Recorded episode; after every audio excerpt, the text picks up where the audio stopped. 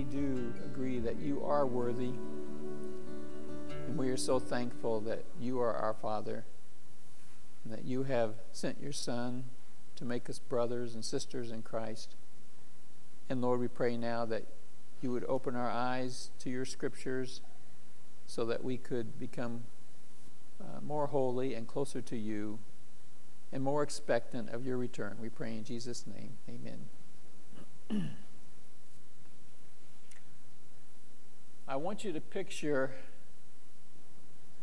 a young child full of excitement running up to his mother, holding out a gift for her with a great big smile on his face. And it could be something the child made in preschool. It could be a pretty flower that he found out in the yard. And he's just holding it up to her, thinking she's going to love it. Maybe even a piece of candy that he got from Trunk or Treat. Now, would any mother you know turn down that gift with a look of disgust on her face when her child hands it to her? I mean, even if the preschool project looked more like a mess than a gift, or if the flower looked more like a weed, or if that piece of Halloween candy was the kind that she never ever liked. You know, almost any mother that we would know would receive just about any kind of gift from their child like that with smiles and excitement and thankfulness. and they would be so happy, the mother would be so happy that the child wanted to give it to her. And she would also want to make that child feel good about giving something and, and, and loving someone and being generous and thinking of others. But now, instead of a mother receiving a gift from her child, think of God receiving a gift from one of his children. from you or me or any one of his many, many other children. Is God always happy with the gifts that we offer him? with the offerings that we want to give him? Does he delight in every gift we offer or every offering we make? Now, you know, I think many people would be thinking automatically, well, of course God is happy with anything we want to give to him. He's our kind heavenly Father who loves us and wants to encourage us. and if human parents are excited about gifts from their children, even with gifts that don't seem so exciting, wouldn't God be even more so? I think that would be the common thought. well, you know, to tell you the truth, there is a certain kind of gift or offering that God is absolutely not thrilled with. In fact, there is a certain kind of gift or offering that God will not even accept. And we see this in the book, Old Testament book of Haggai, where God tells the prophet Haggai about the kind of offering from his people that he will not accept. And from this, we can learn what could make our offering to God unacceptable. What could that be that would make God say, No, I'm not accepting that? And as we look into this also this morning, we're going to see what brings us the blessing of God. And when the Bible talks about blessing from God, he talks about Him enhancing us, Him giving, pouring good into us to make something even better. That's a blessing and enhances. So, we know that in the Old Testament book of Haggai, just to kind of get us up to speed, Haggai was God's prophet to the people of Israel, or the people of Judah, the southern part of Israel, who were coming back to the land of Israel after 70 years of, cap- captivity in Babylon. Babylon. he was bringing his people back to the homeland with the specific instructions to rebuild the temple in Jerusalem. That was the main part of bringing them back was they were coming back to rebuild the temple. So in 538 BC, a group of just under 50,000 Israelites returned to Judah, that southern part of the land of Israel. And when they came back to Judah, they began to rebuild the temple that the Babylonians had just totally destroyed and robbed of all of its treasures. But these foreign neighbors that had been moved in to the land of Israel, because that's how uh, they did things back in those days, you would take people out of their land, bring other people into the land so they would lose their nationality, they would lose, you know, their their cohesiveness, their communities. So these foreign neighbors that had been moved in they did not like the Israelites building back their temple. They did not like them building back their community. They strongly opposed this rebuilding effort. And so, after the foundation was laid for the temple, the oppression got so much that they quit building the temple. And then, year after year passed. And the rebuilding never started back up. And the people just kind of got used to that and they just accepted it after a while. And they didn't have the determination or whatever it took, the motivation, they didn't have that, what it took to get back to the word, the work that God sent them to do, the whole reason He sent them back.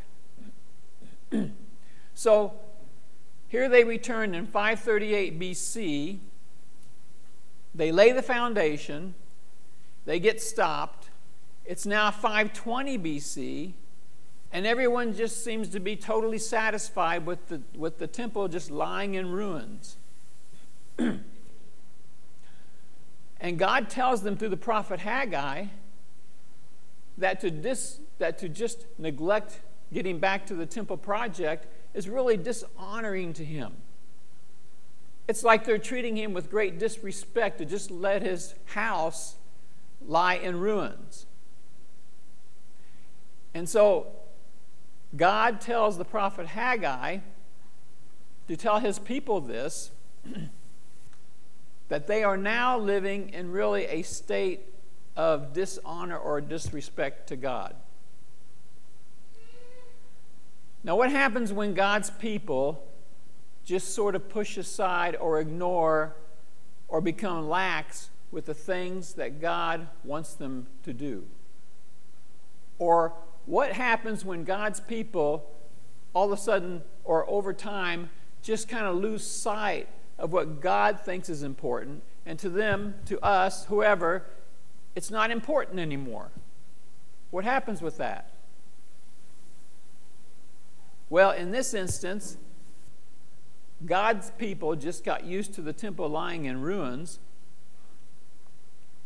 I imagine it was just a slow, gradual, you know, losing of their, their vision to build the temple, losing of their motivation, their determination to do what God sent them back to do.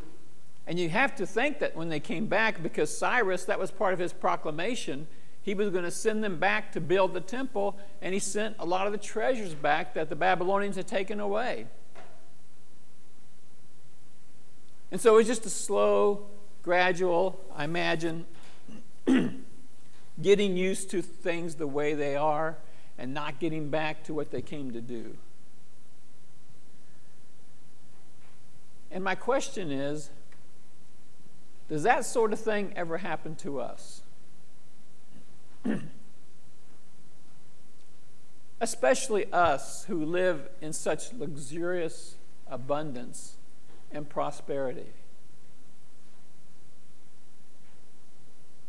Do we ever drift away from our determination to put God first or to really focus upon Him or to make Him a top priority? Does that happen to us?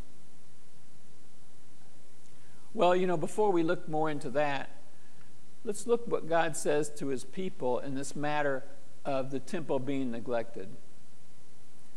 What difference does it make in this instance when God's people take their eyes off of him and then they get their priorities all mixed up? And they lose all their motivation to do what God has sent them to do. Well, God is going to ask them a question and it seems kind of funny at first. It's a question about holiness and defilement. And it's in chapter 2, verses 10 through 13, or what we're starting with. and it says, On the 24th day of the ninth month, in the second year of Darius, now he was the king, well, the Medes and the Persians conquered the Babylonians, and so they became rulers of the empire. And Darius was one of those kings of the Medo Persian Empire. And now we're, uh, we're beyond Cyrus. And it says, In the second year of Darius, the word of the Lord came to the prophet Haggai. This is what the Lord Almighty says Ask the priests what the law says. So he's going to ask them a question about the law.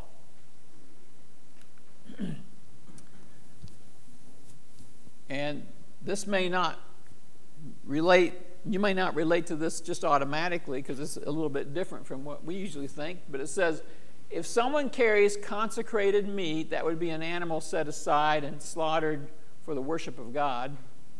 If someone carries consecrated meat in the fold of their garment, and that fold touches some bread or stew, some wine, olive oil, or other food, that would be other stuff used in the worship of God offerings. If it touches some other part of the offering, does it become consecrated? See, he's saying, like, if a priest puts some meat in the fold of his garment, maybe he's going to take it, transport it somewhere. And that meat is holy because it's been dedicated to God. And if that garment, not the meat, but if the garment touches another item, does it make that other item holy because the meat was, was holy? The priests answered, No. You know, the holiness doesn't travel through the garment, does it? It was, it was the meat that was, that was uh, dedicated to God. then Haggai said, If a person defiled by contact, now we're going into defilement. If a person defiled by contact with a dead body touches one of these things, those other items of worship, does it become defiled? Yes, the priest replied, it becomes defiled. So, what's going on here? Well, Haggai, God tells Haggai to ask the priests about this transmission or transference of holiness versus the transmission or transference of defilement. You know, when something is ruined. Actually, that word defilement, it, it has the original meaning of being trampled, but it, it, it applied also to things losing their purity, things, you know, losing their value. When some animal or food or utensil or cup or bowl is set apart for the worship of God, then that item becomes holy or sacred and is no longer to be used for ordinary usage. It's made out of the same material, whatever it is, but it's put aside just for the worship of God. And so now it becomes holy no longer to be used for ordinary purposes, no longer to be used for common usage. And the question is if the priest wraps a piece of consecrated meat in a garment, and that garment brushes up against another item that's used in the worship, does the other item become holy? No. The sacredness of the meat doesn't transfer to another item through the garment, right? It's the meat that is sacred. The meat has been set aside for the purpose of sacrifice and worship. But then again, we go into the area of defilement. When something good is defiled, you know, and, the, and, and in the law, in the law of Moses, if somebody touched a dead body, they became defiled. They became unclean, and then they had to go through a ritual cleansing. Anybody who would touch a dead body, and it wouldn't necessarily be a bad thing, they may be just burying their father or something like that. But anybody who touched a dead body, they would not be able to worship God until they quarantined, in a sense, excuse me, for a seven day period and having special washing, body washing on the third and seventh day. And then that rendered a person clean from their defilement. So, really, defilement was transmitted more easily than the holiness, right? Now, you're wondering, why are we talking about this? Well, look at verse 14 here. Then Haggai said, So it is with this people, these returned Jews, and this nation in my sight, declares the Lord. Whatever they do and whatever they offer there is defiled.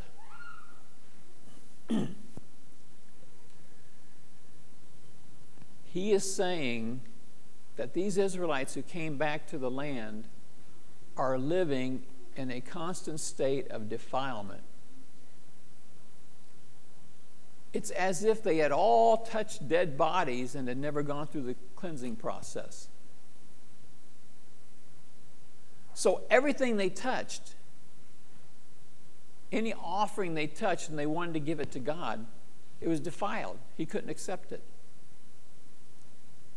And until they took care of their defilement, God could not accept their offerings. So there is a type of offering that God cannot accept, isn't there? And it would be an offering given by someone who is in a state of defilement. Now, before we apply this, how it might apply to us, let's look at what caused their defilement and maybe the cost of the defilement. Look at verses 15 through 17.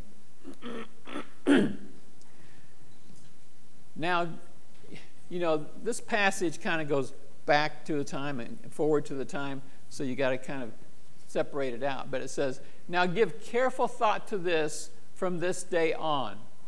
Consider how things were before one stone was laid on another in the Lord's temple, when they wouldn't get back to the rebuilding the temple. Consider how things were. Consider how life was going. When anyone came to a heap of 20 measures, you know, of grain or whatever, they would find only 10. When anyone went to a wine vat to draw 50 measures, there were only 20. So their harvests were, were shrinking, weren't enough. I struck, this is God speaking, I struck all the work of your hands with blight, mildew, and hail, yet you did not return to me, declares the Lord. so, we're talking still here about the time of negligence. We're talking about them not getting back to rebuilding the temple. Because that is the issue of this whole book, this short book of Haggai. He's going to them telling them, You left negligent the rebuilding of the temple. They were brought out of captivity. They were returned to their homeland at the command of God. And then, through the proclamation of this powerful emperor, this king, they were told to rebuild the temple. And we know they ran into significant opposition, and that stopped the rebuilding, and that's understandable. But then they just did not get back to it. It wasn't their passion. When they were forced to quit, they, didn't have that fire smoldering underneath. They didn't get together. I mean, I'm just assuming this because the way things turns out, It looks like they didn't get together and pray together. When can we get back to building the temple? When can we get back to doing what God sent us here to do? Looks like they didn't hold prayer meetings about it. They didn't dream about it. They didn't talk about it. They just got used to living without the temple and the temple lying in ruins. And that was the thing about it. They were allowing God's house to look like a, a pile of rubble. And God said, That's dishonoring to me. And even though it wasn't a big deal to them, it was a big deal to God. And He said, Look, when you were neglecting the temple, when you didn't care, when you wouldn't get back to it, look at your crops. They were half or less than what you're used to getting. And I struck your crops with blight and mildew and hail. He was trying to get their attention. Yet he said, in other parts, that even then you didn't return to me. even when God was punishing them, disciplining them, spanking them, they still wouldn't turn back to him. What does it take for God's people to ignore him when he is severely punishing them?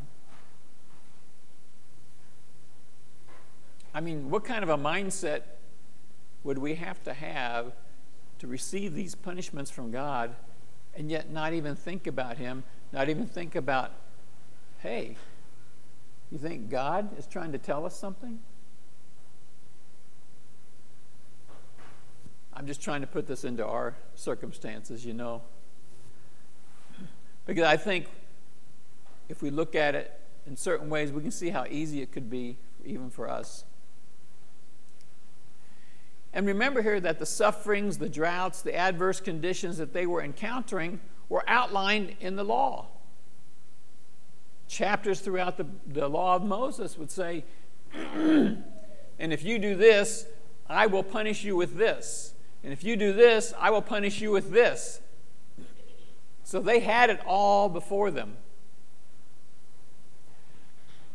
It seems as if God and his desires weren't a high priority to them. Therefore, whatever they did and whatever they offered was defiled. And I take from that that living in a state of little concern for the things of God leaves people in a state of defilement. And they just forgot about getting back to the rebuilding.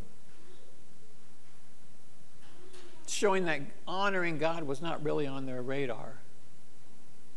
And even when He punished them, they still didn't think of returning to Him. But we saw earlier, and this is referring to the same thing basically, that there's a good ending here.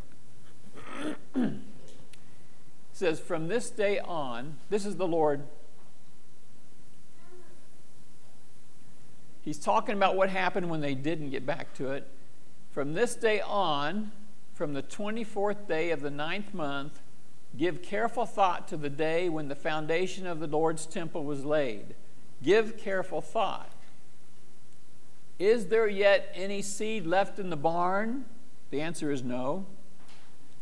Until now, the vine and the fig tree, the pomegranate, and the olive tree have not borne fruit. So he says, Right now, you have nothing because I haven't been blessing you, and you've used up all your food because it didn't last through the time that you needed it, because you weren't getting back to building the temple. But we saw in an earlier chapter, and this kind of, you know, takes into account that, that when they heard Haggai's, you know, uh, preaching to them, they woke up and they started back building the temple. And so he's talking about that here. Until now, the vine, fig tree, and pomegranate have not borne fruit. But from this day on, I will bless you.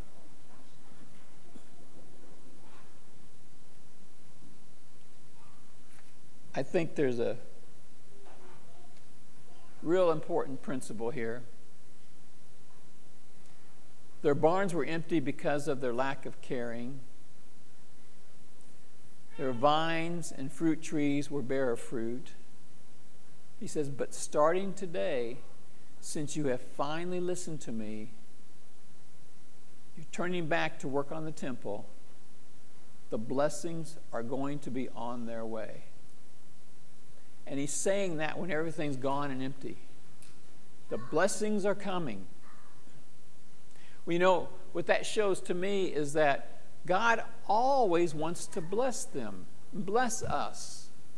That's what he wants to do.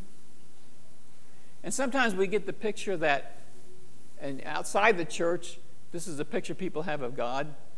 He's just waiting to punish us when we do something wrong. But that isn't the message of the scriptures, is it? It's really the opposite. He's just waiting for us to do something right so he can bless us. He'd much rather see us turn to him, avoid the discipline, and bless us, enhance us, pour his blessing upon us. That's all through the scriptures. So, what can we learn from this as children of God, not under the law of Moses, but under the law of Christ, not commanded to build, rebuild the temple? That's not the, the charge we're under. Well, I believe for us, we must make certain that we have not grown complacent toward God.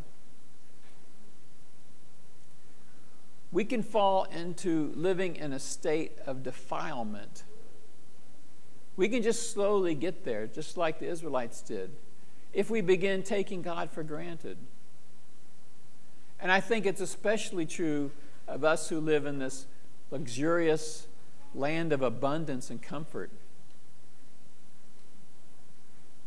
Have we become defiled?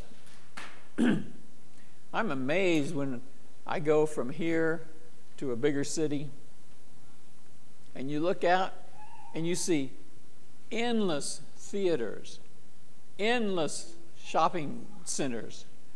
You know, anything you want, there's 500 of them there. Endless restaurants. You drive into a place, there's six restaurants right there in that parking lot.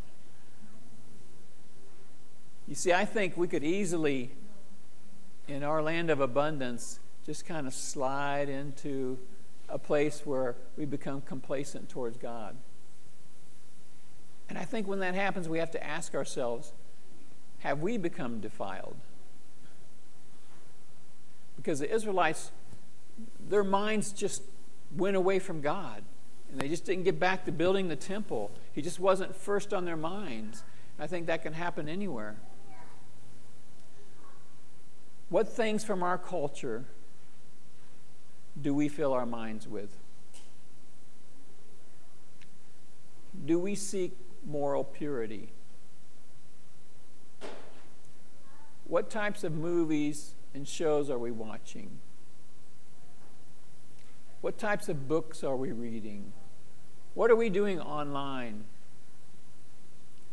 I mean, we live in a minefield of immorality, don't we? It's just there for the taking. What does that type of exposure do to us? Well, it can defile us, can't it? And it really harms our relationship with God if we just allow ourselves to be drawn into the wrong types of entertainment, reading, whatever. And we know that Satan is the prince of the power of the air. He's always out to hurt us and destroy us. And so, really, what we have to do, even if as things are so, well, now they're not so peaceful, are they? They're kind of chaotic. We must seek shelter in God, even when we don't feel like we're under threat. We don't want to live in defilement. We will not we don't want things to work against our relationship with God. We, want to, we don't want to invite them into our lives. It diminishes us.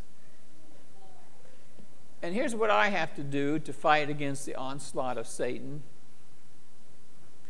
I have to fill my mind with Scripture regularly.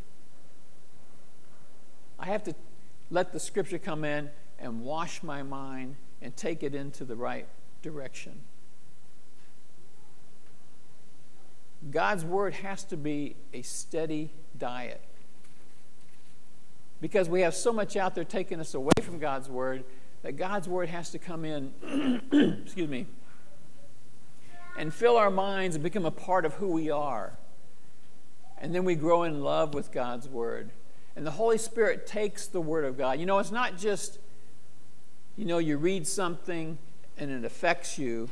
With God's Word, you read it, you meditate upon it, and the Holy Spirit takes it and enhances it. It builds up our inner person, it helps our attitudes, it gives us the motivation to do the right things. And if we start to just kind of drift off, like, well, we gotta have all of our needs met. I mean, that's, that's the natural thing, isn't it? If we have all of our needs met, we don't really look to God. But if we get into the scriptures every day, it tells us, it helps us, it motivates us to look to God and to realize how much we need Him, even when it doesn't seem like it on the outside. and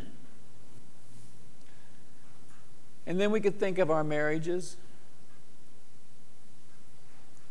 Are we acting right? Are we fulfilling our role in our marriages, in our families? in our churches, in our communities?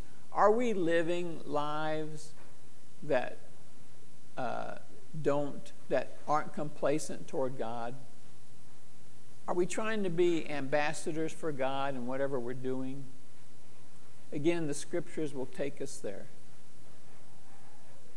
And so here's, here's what I think we can, we can go with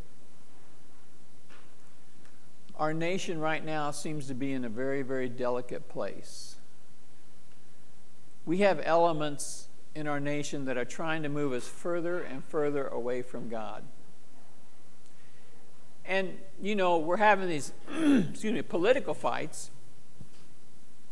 You know, Marxism, socialism, capitalism.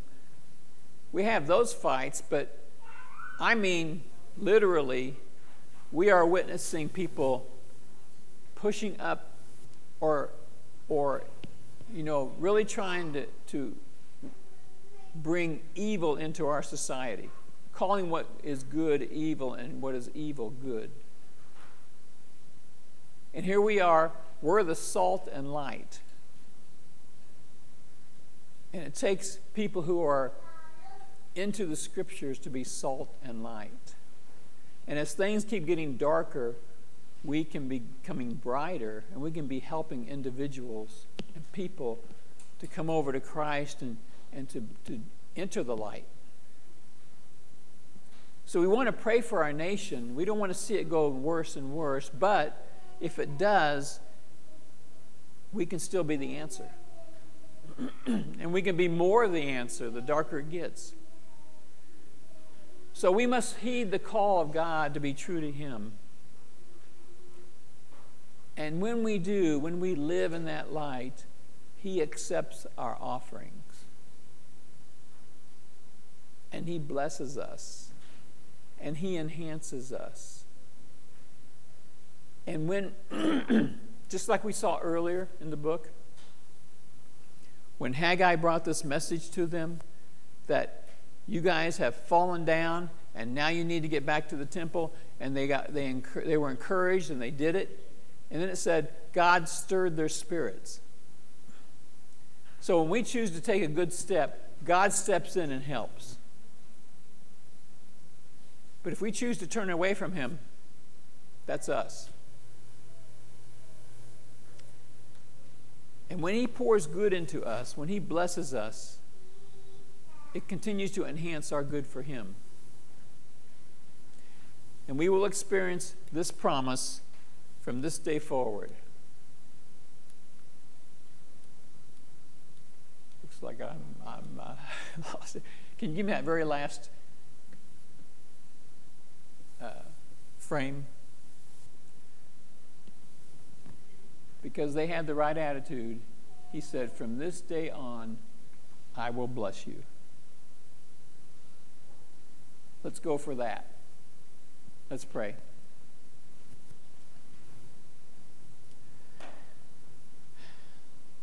Lord, we do pray for our nation because we see some very, very troubling things out there.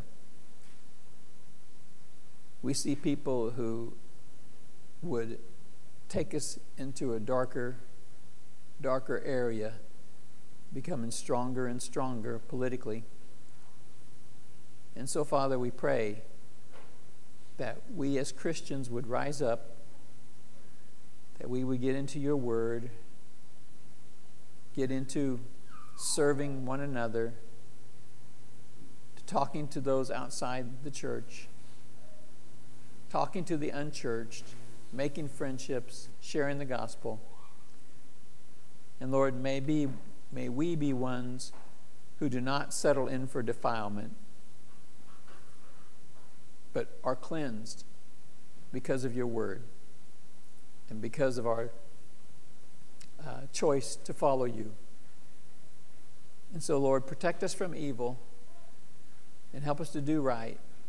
And give us the motivation, we pray, to follow you, to love you, and to help others. We pray in Jesus' name. Amen.